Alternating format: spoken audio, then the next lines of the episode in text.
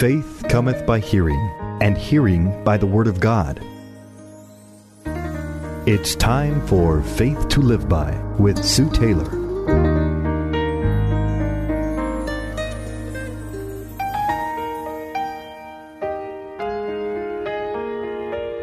Thank you for joining me today on Faith to Live By. This is Sue Taylor.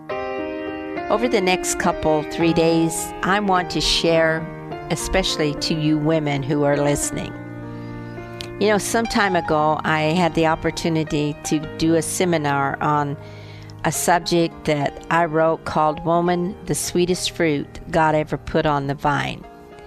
Now, I'm sure that some men from time to time would question this bold statement, but I truly believe that women are God's divine creation and we have much to offer. From church workers to housekeepers to notable women, we all have something to contribute to this life. In fact, we are to be contributors in our worship, in our workplace, and in our homes. When you search out Scripture, you see the role that women have played down through the centuries. First, let's look at some special and distinctions of women and see if you and I are still fulfilling these special distinctions. You know, women were the last persons at the cross of Jesus Christ. According to Mark 15:47, Mary Magdalene and Mary, the mother of Jesus, stuck around to see where they would take the body of Jesus. Now, it's interesting to note the characteristics of these two women. They started out worlds apart. But Jesus, the Son of God, and the Son, one by natural birth and the Son of a supernatural birth, brought these women side by side to witness his miracles, his death, and his burial, and his resurrection. All distinctions between women seem to end with Jesus. For by his great love and compassion, we all come under the same umbrella, and there is no respecter of persons with our blessed Lord. Now, the characteristics of Mary, the mother of Jesus, were several. First and foremost, it, the word says that she was a submissive woman. Because remember when the angel of the Lord appeared to her to tell her that she would have a baby? Her answer was one of great submission and trust, for she simply said, I am the Lord's servant. May it be to me as you have said.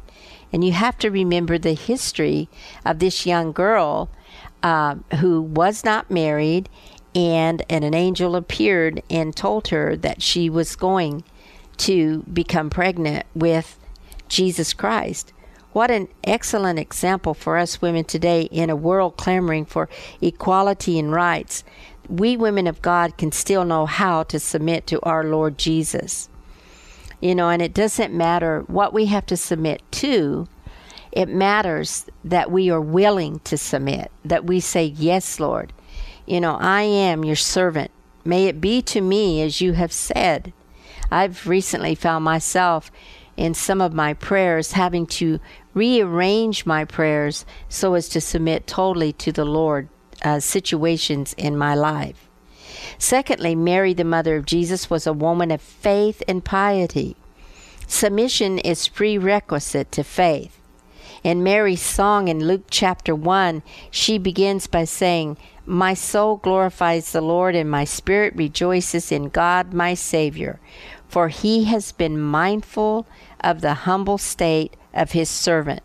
From now on, all generations will call me blessed, for the mighty one has done great things for me. Holy is his name. Mary recognized the holiness of God. What mighty things has your Lord done for you today? Praise his name for what he has done. And if you are still waiting for a certain answer to prayer, continue to praise his name for your answer because your answer will come when you I believe when we are in more of an attitude of gratitude and thankfulness it gets our mind off of being anxious and the uh, the Lord of Savior Jesus Christ, it seems to be able to work better in our in our lives. The Holy Spirit working through us to bring about our desired answer. Thirdly, Mary, the mother of Jesus, was spiritually minded. On what great things, you know, do we um, dwell on? What great things we can learn from these women of the past. In Luke 51, it is said of Mary about her son that after they found him in the temple setting and listening to the teachers of the law, and saw the astonishment of those around him to his understanding and his answers, it says that she, his mother, was astonished also. And it is said that uh, she treasured all these things in her heart. Now, here was a mother that knew also when to keep silent about her son and to pray and to believe God for him. You know, many times as mothers, I think we we say too much to our children as to what God has for them. We need to treasure what we see in our children and lay it at the feet of Jesus in prayer and then sometimes just get out of the way so he can bring about his perfect plan for our children. Now, scripture also denotes that Mary, Jesus' mother, was a woman of maternal confidence. Remember when Jesus changed the water into wine in chapter 2 of John? And his mother said to him, They have no more wine. And Jesus answered back, Dear woman, why do you involve me? My time has not yet come. And then his mother said to the servants, Do whatever he tells you. Now, to me, this passage is loaded with innuendos of a powerful relationship between mother and son. First, Mary thought and knew and believed that her son could do anything.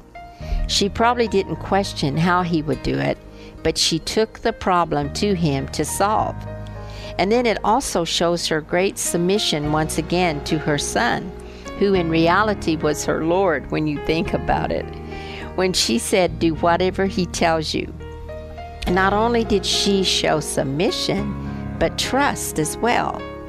You know, as parents, sometimes we think our children don't know very much, and thereby we don't entrust them with too much. This is a great example of believing the best for your children and trusting them. I used to tell my sons, I trust the Jesus in you. I know you will make the right choices, the right decisions. May we, as women of faith, believe in our children and learn to develop these wonderful characteristics that we see in Mary, the mother of Jesus. And this is faith to live by.